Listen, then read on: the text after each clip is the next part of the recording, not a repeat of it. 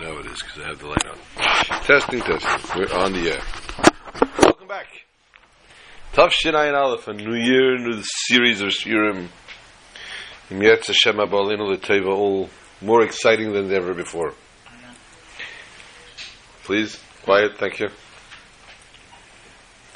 Don't worry. Plenty to tell you tonight. You know, in Israel they have unions, Igud.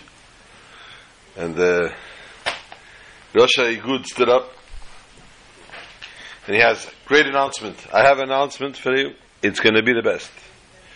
From now on, instead of starting 7 o'clock, we're starting 9 o'clock every day. Pshee, everybody starts cheering. And instead of finishing at 5.30, we're finishing at 4 o'clock. He and the screaming and the yelling, the hats are up in the air. And the salaries are going to be one and a half times the regular salaries. And we're cutting the work week down instead of six days a week, only Wednesday.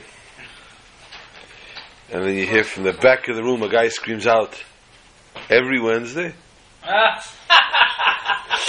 this is the good when it comes to it comes to a union, an Israeli union. This is how they act and this is how they react. But they tell different stories about how people act and react. We find a Eila Tildes Noach. But Noach is tzaddik tamim hoya b'dereisav. He was a tzaddik in his generation. Many, many different opinions as to what that means. A tzaddik in his generations, would he have not have been a tzaddik in other generations? Would he have been in other generations, he still would have been a tzaddik, but all the different connotations that the Torah is referring to when it says this. And we look at people, and we say people, we try to analyze people, sometimes people together, sitting together, don't know who they are, what they are. They tell a story of a bartender was standing in the bar. He was listening to two customers. Your name? Michael. Your name? Shmuel. Glad to meet you. Yeah, I detect um, from your way you're speaking that you uh, foreign accent. He says, yes. He says, where are you from? He says, Israel.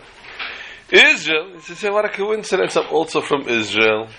Let's drink to that. And they drink to it. And yeah, I also drank to it. Okay. Then he says, what town in Israel? Ah, you'll never know. You never heard of it. It's so far away. No, no, no, no. Tell me. I mean, he says, he names a town, far off town. He says, are you serious? He says, yeah, I'm also from that town. Ah, we'll drink to that. They drink again to it. He says to him, what school did you go to then? He tells them which school. He says, I don't believe it. I went to the same school and they drink to that. And he says, and what year did you graduate? He tells them what year he graduates. He says, I can't believe it. I graduated the same year. And they say, wow, this is such hashgacha prata, such divine providence brought us together, the same place to be in the same. Just for that, we got to say, and they drink again to that. Finally, the customer walks into the, to the bar and he sits down, and the bartender says, It's going to be a long night.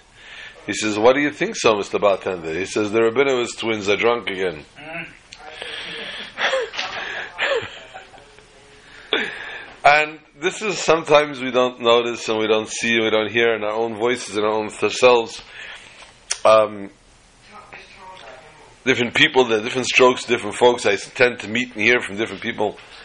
And I, when people call me with either to confide in me or to talk to me or shiloh, whatever it might be, I learn from my experience, and I also learn from our Rebbes. And from the Rebbes we learn stories of the Rebbe Maharash, for example, when he used to see people in private audiences.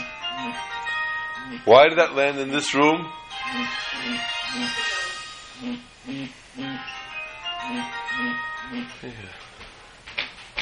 Because you're looking for it, so that's how you find it? No, I didn't know color.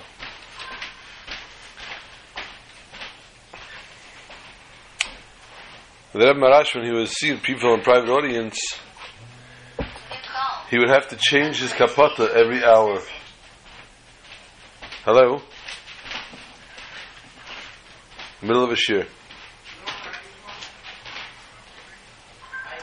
I gotta see you first. I gotta know what I'm doing. Uh, call me, uh, call me ten fifteen. Thank you. Thank you. As we say, another dintera. Um,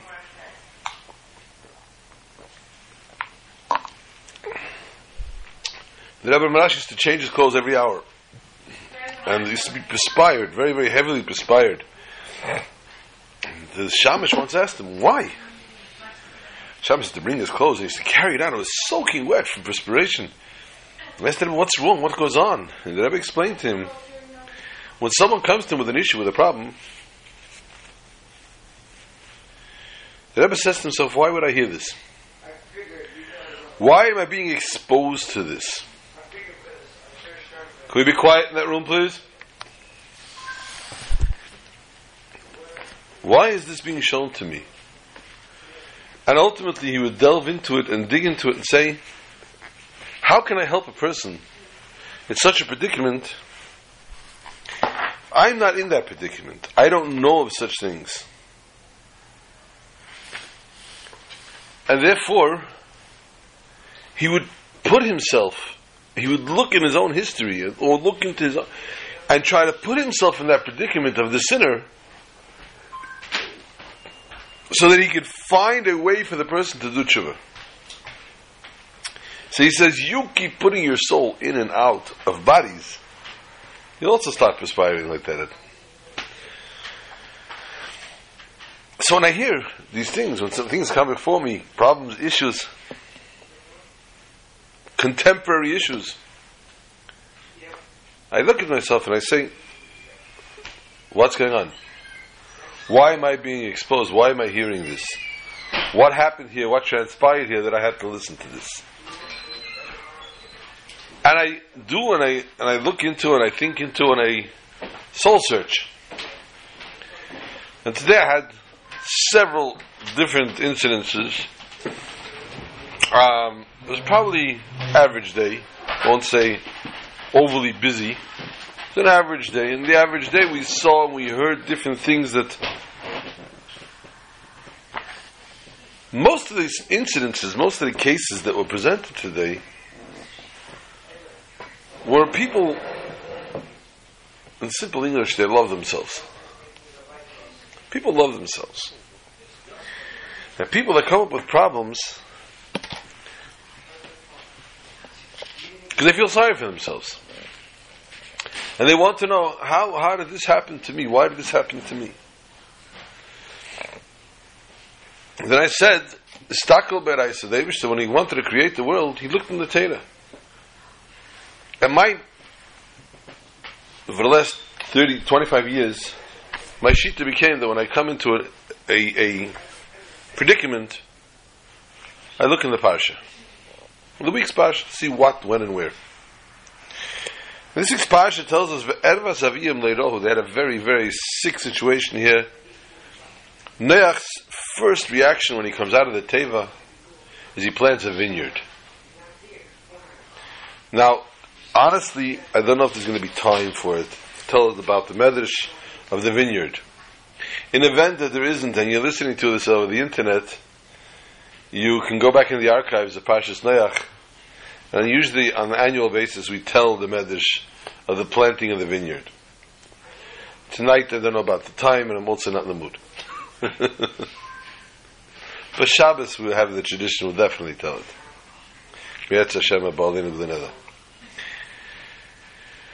He plants a vineyard. Let us scrutinize very, you know, we don't seem to understand.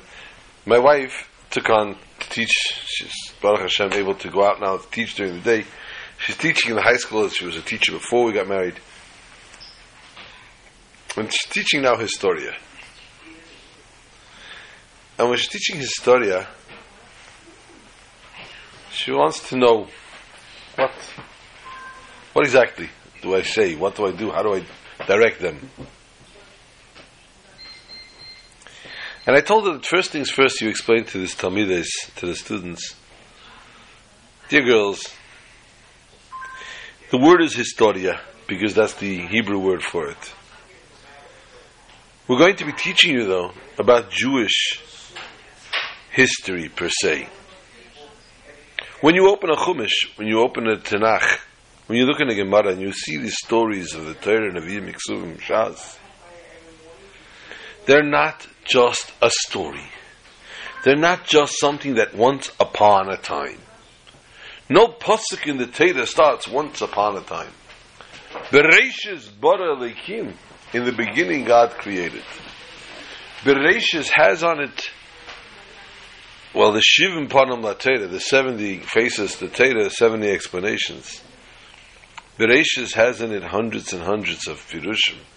What the word stands for in the beginning. Why that paraphrase is used. What are the connotations behind the uh, behind the original opening line being Bereshis connotations. I don't know if Nat approved that word, if it's big enough for him. He probably corrected anyway. If he ever answers his phone again. Anyway, has minutes his phone only. He's very good at that. So when I look in, I open up the Torah and I say, Stakel Beraisa. I look in Torah, what does the Parsha have to do with it?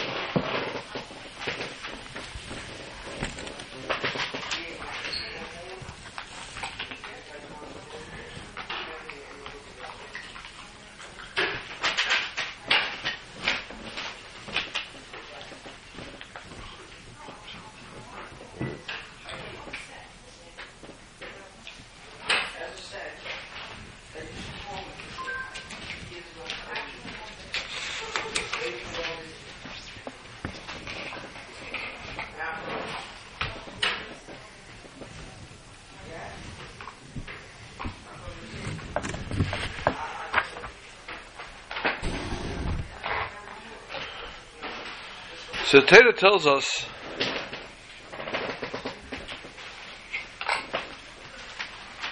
Listen to this, because you just asked this before. Torah tells us I mean, you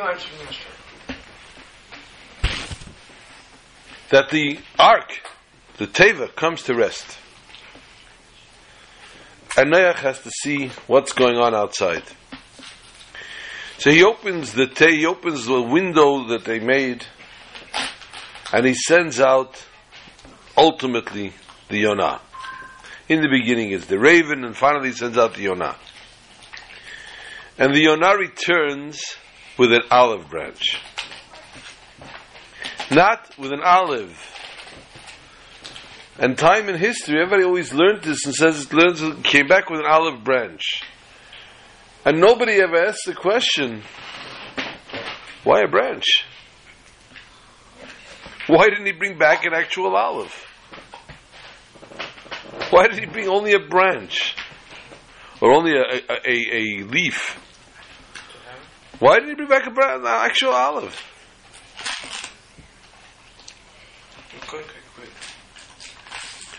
Another question The first thing Noach does when he comes out of the Teva is he plants a vineyard. A vineyard? Liquor? To get drunk? What was he thinking?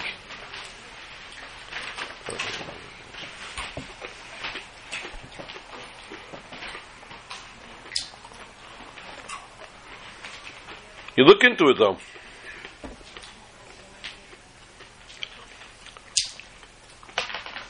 When the Mizbeach was built, the altars were built for sacrifices, you had to put wood on the altar to keep the fire going. There was a perpetual flyer, flame that came down from heaven, but man had to put wood. The only wood you could not put on the altar was olive, from olive branch. Why? Its fruits were too valuable. Can't cut down and burn an olive tree. And Israel can get a very big use fine if you touch And it. that is the fruit. But they use the olives.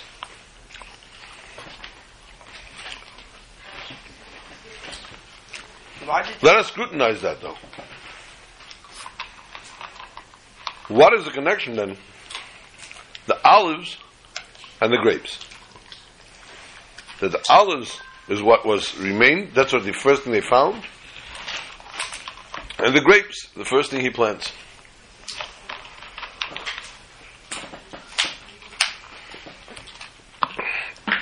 We look into this.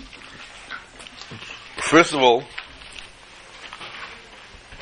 what is the olive branch, and not a tr- not an actual olive he brought. And secondly, we see a very interesting pasuk. Pasuk tells us, "Vatov elov leis erev." The Yonah doesn't return right away, only late in the evening. What took so long? How far away was that olive branch?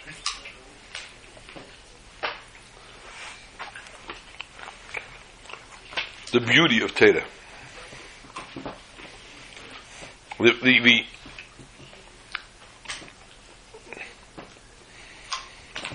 famous story of Pinchas Ben Yair sold his donkey.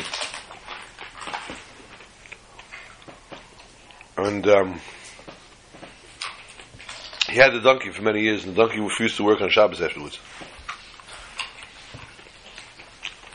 And the buyer came to him, Ben Yair, screaming at him, mice is to teach. Anyway, and he said to the donkey, "You can work now. You're not mine."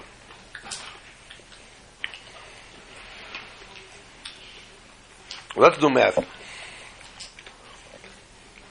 Bear with me. Count my numbers. Noach, on the seventeenth day of Mar Cheshvan, it started to rain, and Noach was told, "Get out of the rain, quick." So Noach runs into the Teva. What's the first full day of the Mabul? First full day of rain, 18th of Cheshvan. The rain, what? Oh. Now Noach knew you don't set sail within three days of Shabbos. So he couldn't set sail till Wednesday.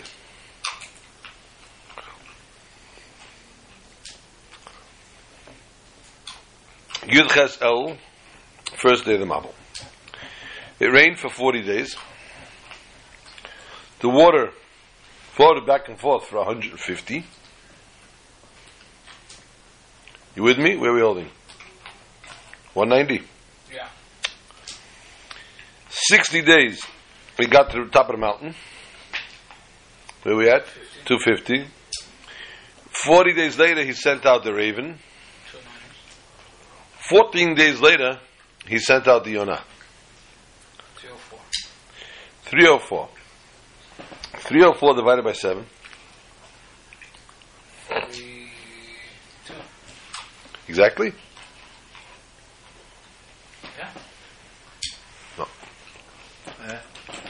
Three oh four. Divided by 7. Uh, no, it's uh, 41, In 3 days. 43, 43. 41 in 3 days? 43 and a change. 3 days. Yeah. In 3 days? Yes. Thursday, Friday? Saturday. What day was this 400, 304th day? Shabbos. The bird couldn't pull the, wheel- the, the couldn't tear off the leaf on Shabbos. Oh. So he waits likras erev. He waits leis erev. He waits till at nightfall. What's Shabbos? Matzah Shabbos, he took the leaf. Time in history, the world gets reestablished after getting cleaned and cleansed for 40 days and 40 nights of Mabul, of Mei Mabul, Me'amayim, of the water of the Mabul. After, by the way, and just agav, there was this week there was a beautiful rainbow in the streets. You know, I just point out a rainbow to somebody, but you can tell you saw a rainbow. There was a beautiful rainbow this week on, on, on one of the days of the week.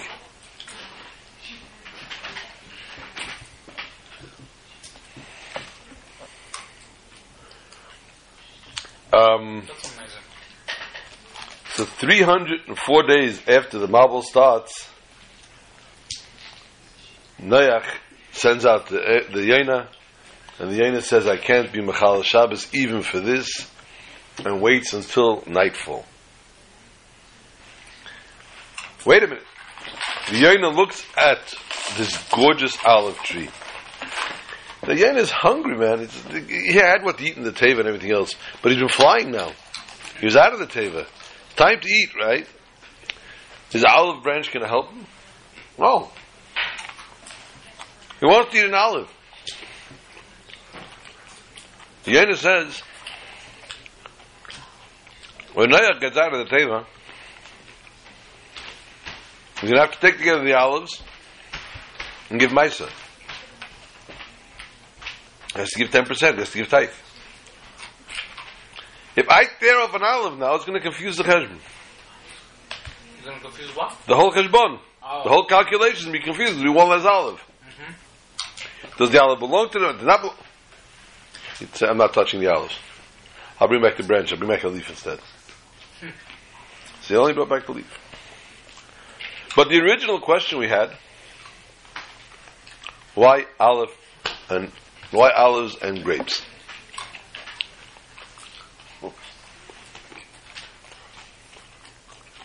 We look at last week's pasha. And the Pasha finishes off, V'neach motzachem b'nei Hashem. Noach found favor in the eyes of God. The next pasuk starts, Eile Noach, these are the children of Noach. Noach is tzaddik.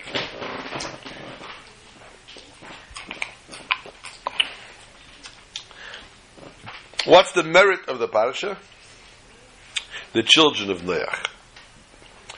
Although, although, there's a later parasha called Toldos,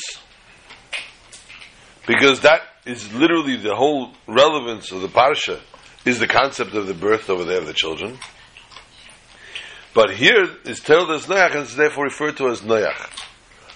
But the outcome of Noach, is Tzaddik Tamim Haya, was based on because he has children.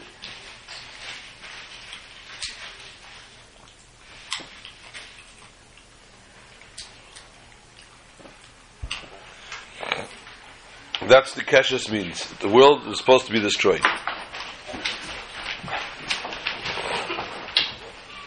So therefore,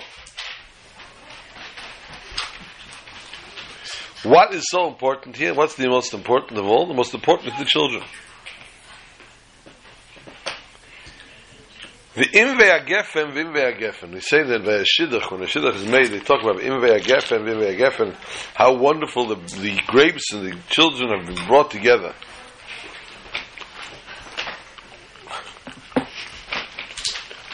Why out of all the fruits is the geffen?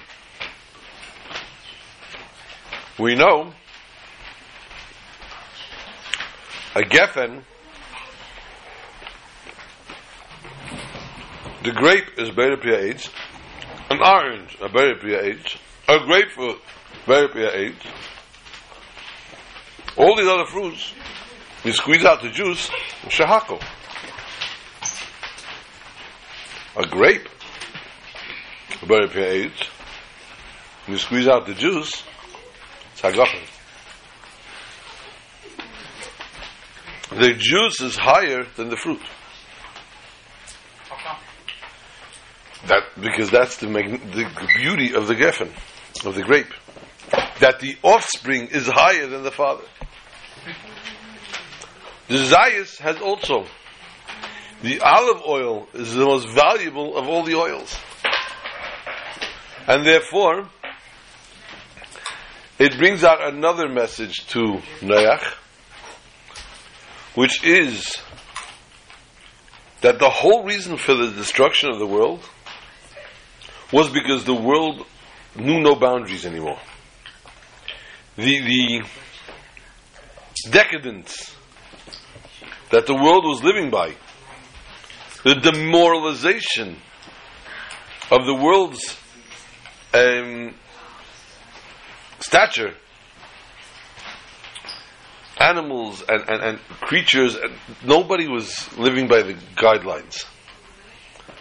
Nobody was living by guidelines. There's gay rights, and, and there was uh, animals living from this animal, that animal. It was, it was horrific. So God showed Noach the first things first, the olive. Oil mixes with no other fluid. Oil, you put any other fluid with oil, does not stick. They don't stay together. The first message, Noach, no fruits stay together. No oil stays together, no people. People have to keep to their, what they have to be.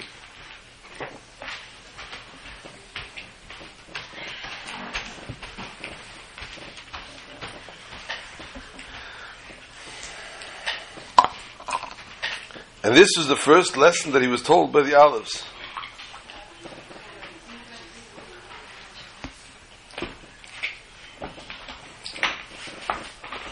That the olive is teaching us that the world till now had no boundaries of who mixed with what.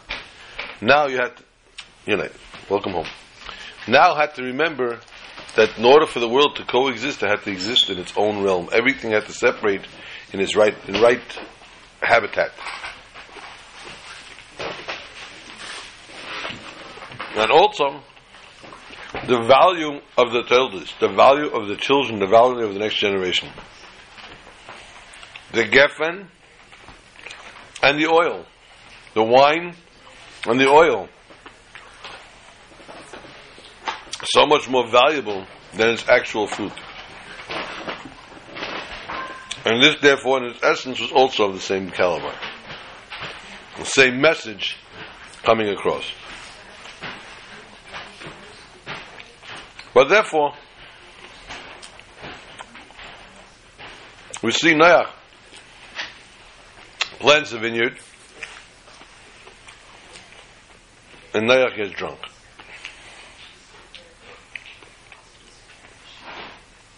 The Torah tells us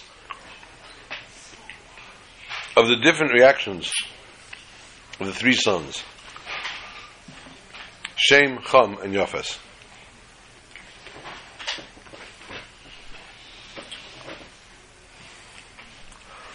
Shame.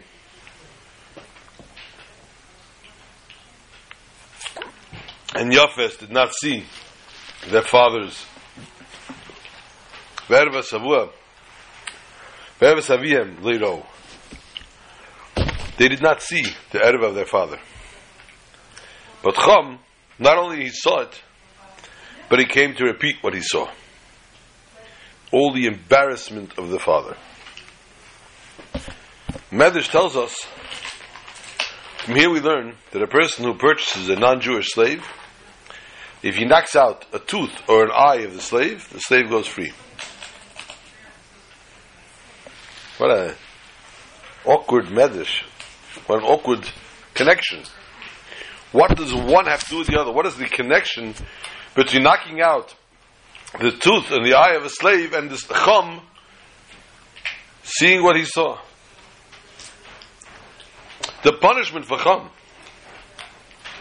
for seeing what he saw and repeating it, God curses him and says, You will now become a slave to the nations. What was his punishment for? For seeing and repeating, for the eye and the tooth. So that Evet Kanani that we're talking about, that non-Jewish slave, is the descendant of Chum. Why is he sold? Because the eye and the tooth sinned. But if you take out the eye or the tooth, then you've already repented for the sin. So the slave had to go free.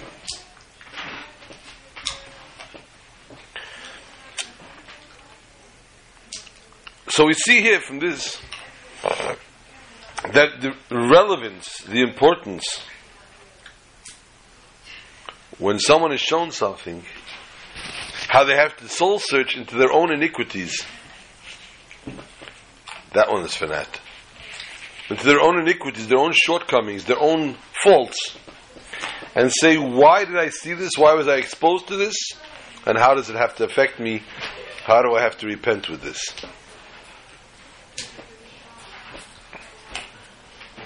And this is why the Torah tells us these words. That he saw the shame of their father.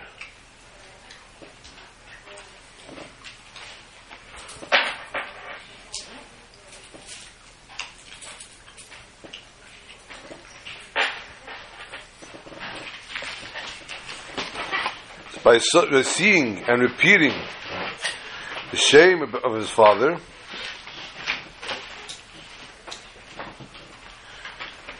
he was therefore punished to such a level, to such an extent.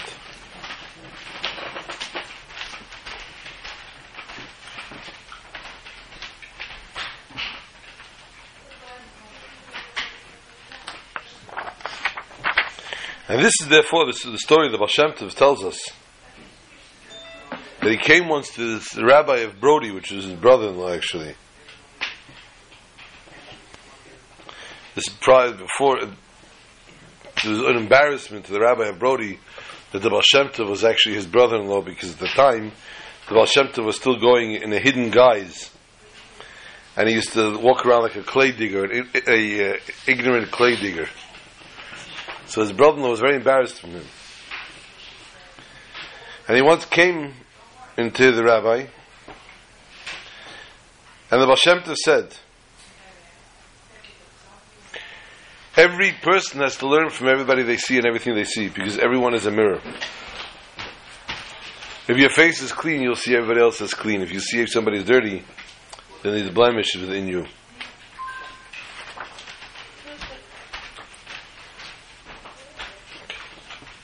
If you look back, if you search through the archives, a few years ago I told the story of Schwarz Wolf. The story of Schwarz Wolf also has that same message. But it's too long and time is too short.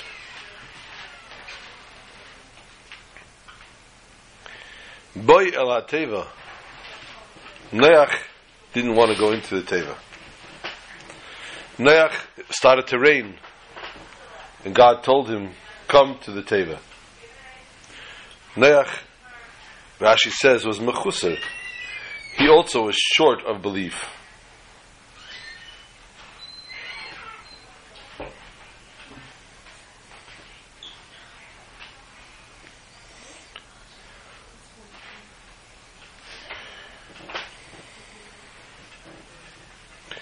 What did he not believe?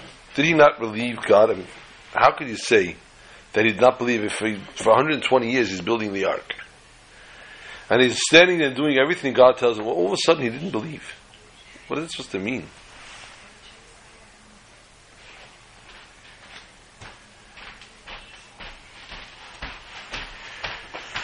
Noach didn't believe that mankind was so stupid.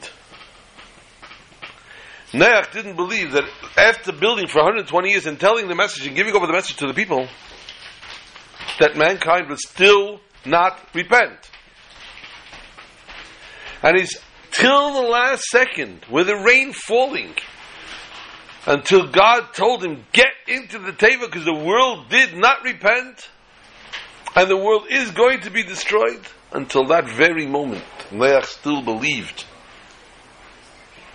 that the world would repent. That's how much faith he had in mankind. Mind you, the generation we're talking about here was so far gone, was so messed up. And yet Noach found it in his heart to believe that they would still come back. Mind boggling. So when I look at this message, and I look at the message of the children of Shem, of, of, of Noach, of Shem and, and Yafes, I say, to myself, is that the true message? That we have to find it in our hearts, no matter what, who, when, and where, to forgive and to have faith that the person is actually going to do complete tshuva. So when a person says to me, something that sounds so self centered and sounds so selfish. I say to myself, Am I? Why am I getting this message? Why am I hearing this message over and over? Am I self centered? Am I selfish? Am I egotistical? Am I. And I look in and I probably will find it myself very, very easy because we all have it. But I also turn around to myself and I smack myself on the back of the head and I say, you know something, I got to work on it in that case. If the message keeps coming back to me, Even if it's not somebody telling it to me, but the message keeps coming back to, I better do it. I better look into it and search, soul search, until I find where it's at.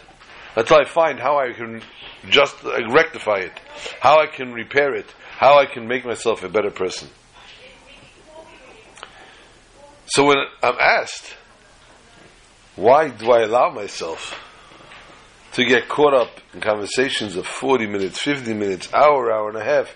I had one conversation with somebody once that killed my phone. Almost a full battery on my phone killed the entire phone. That's how long the conversation went. Why? Because I learned from it. And that's the way to do things.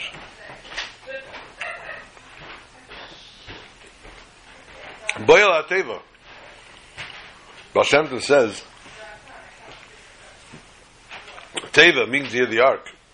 Teva also means a word.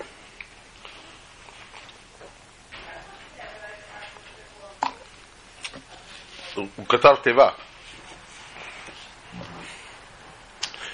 Halach in Shabbos is that if a person writes a single letter, he's not chayiv for writing.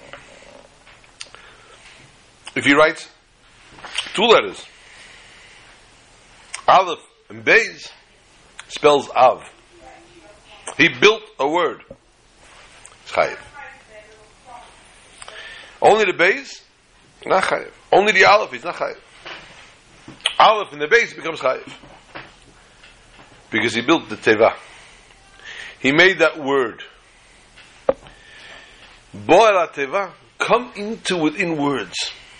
How does a person get into the words? The Mezritch Maggid had a chas, had a, a a study partner. Years later, when the Maggid became the Maggid,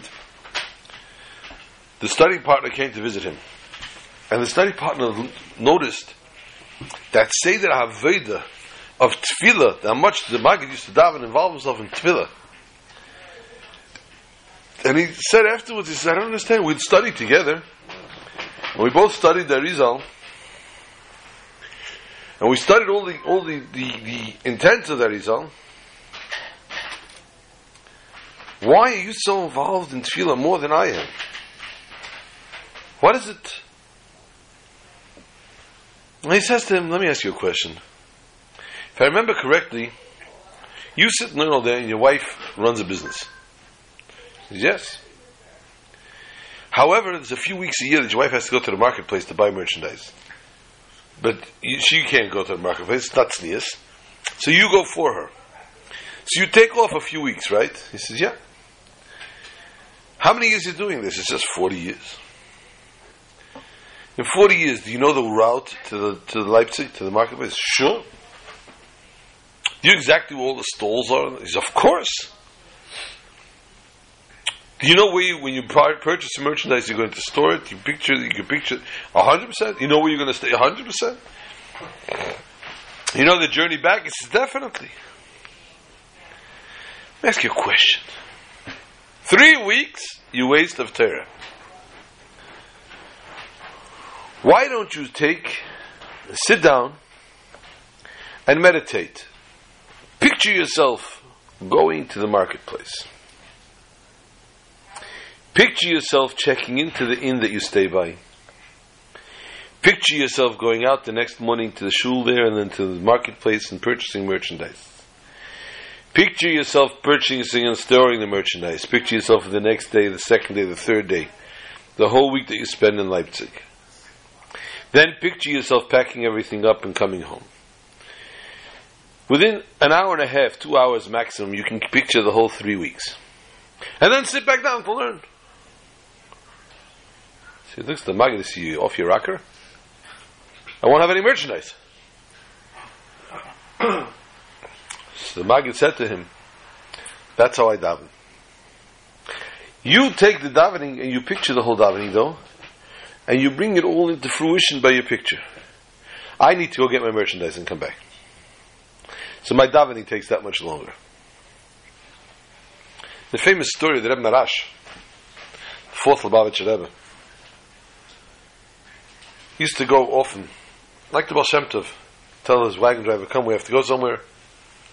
Go somewhere and come back. Then Maharash once took his wagon driver and they came to an inn. And they got to an inn and the Maharash got out and he went inside and there were two, children there. And as he was sitting, but and, and he came inside, he said, "Where's your mother?" She said, "My mother went shopping." Where's your father? He went out in the morning. He'll be back soon. And the Maharash says to the older boy, "Do you know how to learn? Do you know how to read?" He says, "Sure."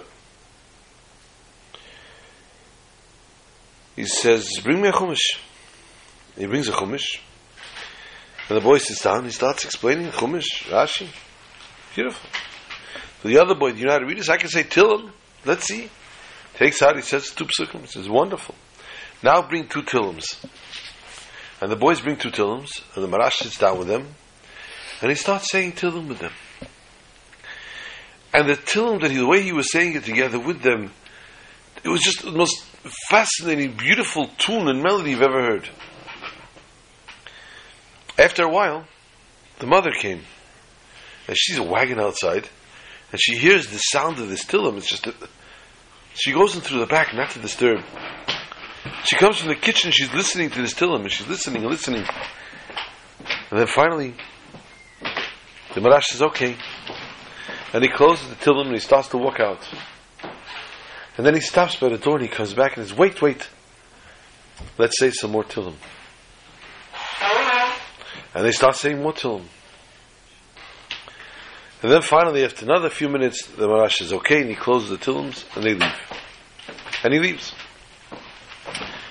The woman comes out, and she's just, just mesmerized. Who was that? Children said, we don't know. We never saw. He just walked in here. Okay. And they wait, the children sit there, wait for the father, wait for the father. The father's not coming home. They all fall asleep sitting there waiting. It was midnight. They hear knocking on the window. Let me in, let me in. It's the father. And they open the door and he comes rolling in and he faints on the floor. They were petrified. Finally, he wakes up and he says, Let me tell you a story. I went to collect a debt, one of my farms. And I came into the farmer and I told him I've collected the money. He says, Oh, come with me. We walked about 10 minutes out of his farm to one of his barns. When we came to the barn, as soon as we came inside, he locked the door. I said, Oi. And he took all of a sudden a stick and he hit me on the head, and knocked me over. And he grabbed the rope and he tied my hands. And he says, You want to get paid? I'll pay you big time. I'll pay you and leave you here cut up in pieces. And he started looking for his axe. And he looked and he looked and there was no axe to be found. Could, And he says, I always have at least two axes in here. Where's my axes? And he looked and he could not find the axe. He says, I have an axe in the house. He goes out and he says, Don't go nowhere. He tied me to a beam. He says, Don't go nowhere. And he locks the door. I was shaking. All of a sudden, the door opens again. It's a woman, the farmer's wife. She What are you doing here? She knew who I was. I told her the story. She says, Oy Listen quickly. If I untie you and he catches me here, he'll kill me. I'm going to untie you. You got to get out of here, and I'm going back to the field. And I'll make believe I'm just coming from the field. He will never notice. But listen, the field is very long. Until he comes out, if you are running in the field, he's going to catch you. Don't run right away. Go out of the barn and jump into one of the haystacks and hide, bury yourself in the haystack. Good. She unties him. She runs back out to the field, and he runs to a haystack, and he buries himself in the haystack deep. And the farmer comes back in and sees Hayada Denano. He's not here. He starts screaming and cursing and yelling and banging. Where could this guy be? Where could he have gone? Fuming mad. Finally, the farmer picks himself, picks up the axe and runs outside. And the farmer was thinking, it's gone, I can't find him, it's disappeared. But then, out of anger, he starts swinging the axe everywhere, chopping down wood and banging into haystacks. And finally, he saw that he's not finding the guy. The farmer went back. And I waited until it got dark at night, and I escaped.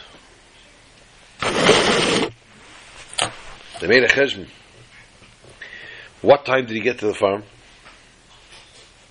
How long was he tied up? How long was he hang, hacking at the at the haystack?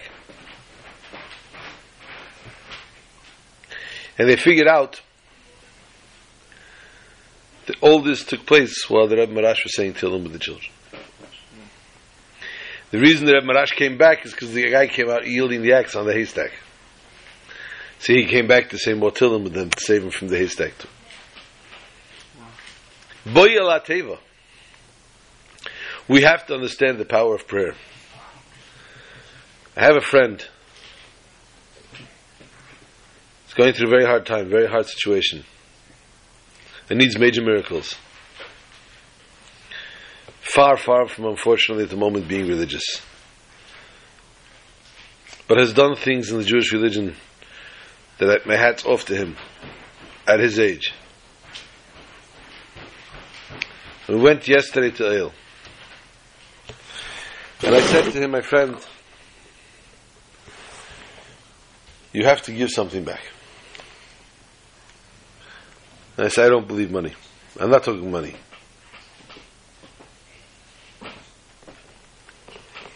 I don't have time.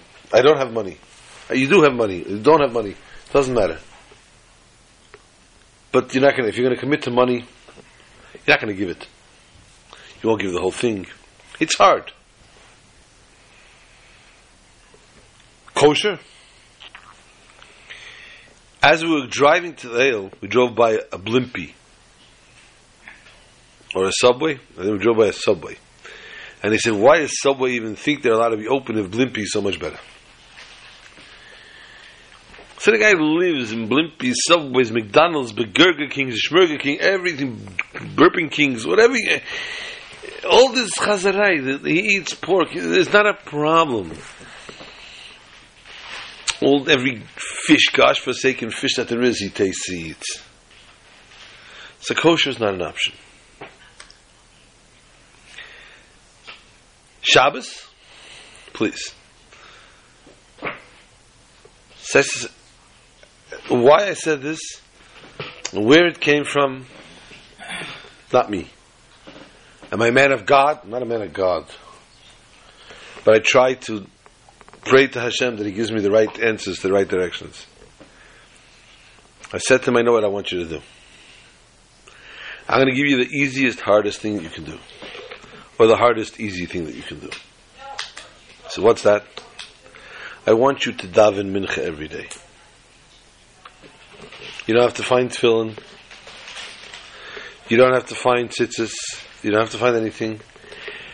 Mincha, Ashrei, Shmonesrei, and Aleinu. Every day. What's so hard? There's a window. From when you could daven mincha till when you could daven mincha. Shachris, technically, you could daven all day. Maybe you could daven technically all night. Mincha, there's, for example, today from 1.15 till 6.30. The earliest you could daven mincha is 1.13, and the latest you could daven is shkia, which is 6.30. Some people daven shkia, later, whatever it might be, till the last minutes. But there's a window. In the winter time, shkia is 4.30. So you're davening from 12.30 to 4.30, four hours window. So that makes it very difficult because it's the middle of your workday, middle of a busy day. But it's something that's very, very doable. It'll be a major sacrifice to stop whatever you're doing to daven every day. So you're going to be giving something severe, but also it's a very simple thing for you to do. It's approximately, if you're going to do it in English and you read English well enough, it'll take you 11 minutes. If you don't, you read Hebrew only, you can take you 9 minutes, 13 minutes. With Tachanun, I'm not asking you to say Tachanun even. I'm not asking you to say Kabbanas. Ashrei Shmonesrei Aleinu every day. And he said good. And we came back from the Ohel and he came with me to 770 with Davin with the first Mincha Minyan. And today he called me to tell me he was in Long Island, he was stuck with that, but he went back from the Long Island to the Ohel and he took out the English Siddur and he Dav Mincha. So, so far so good, two days in a row he's done it. God should give him strength to keep going, but this is the power of prayer. The power of this mincha, Leinan Eliyahu B'Tfil Ela B'Tfil's mincha, Eliyahu was answered to Tfil's mincha. The power of his mincha, and of his abnegation to daven mincha every single day, and the the nefesh that he had for the other mitzvahs that he had done, should keep in his stead and should keep him blessed, and that everything should go over shalom with him, and even more so, even if it's the power of his mincha that tips the scale, it should ultimately Bayal Teva get us into our Teva, into our rescue ship, into our rescue cloud, and take us out of Golis this very, very shalom.